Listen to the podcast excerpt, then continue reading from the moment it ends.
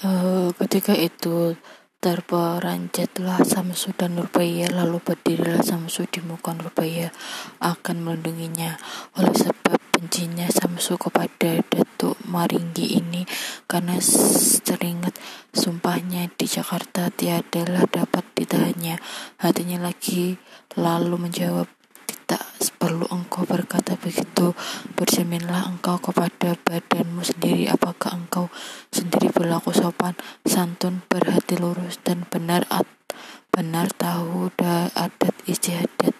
Jika ada iblis yang sejasanya di atas dunia, tentu engkaulah iblis itu. Mendengar maki nista ini merah merah padamlah. Muka datuk meringgi lalu diangkatnya tongkat dan dipal dipalukannya kepada Samsu tetapi tatkala itu juga Samsu melompat ke kiri seraya menarik Nurbaya. Sehingga palu Datuk Meringgi itu jatuh mengenai bangku tempat mereka mereka duduk.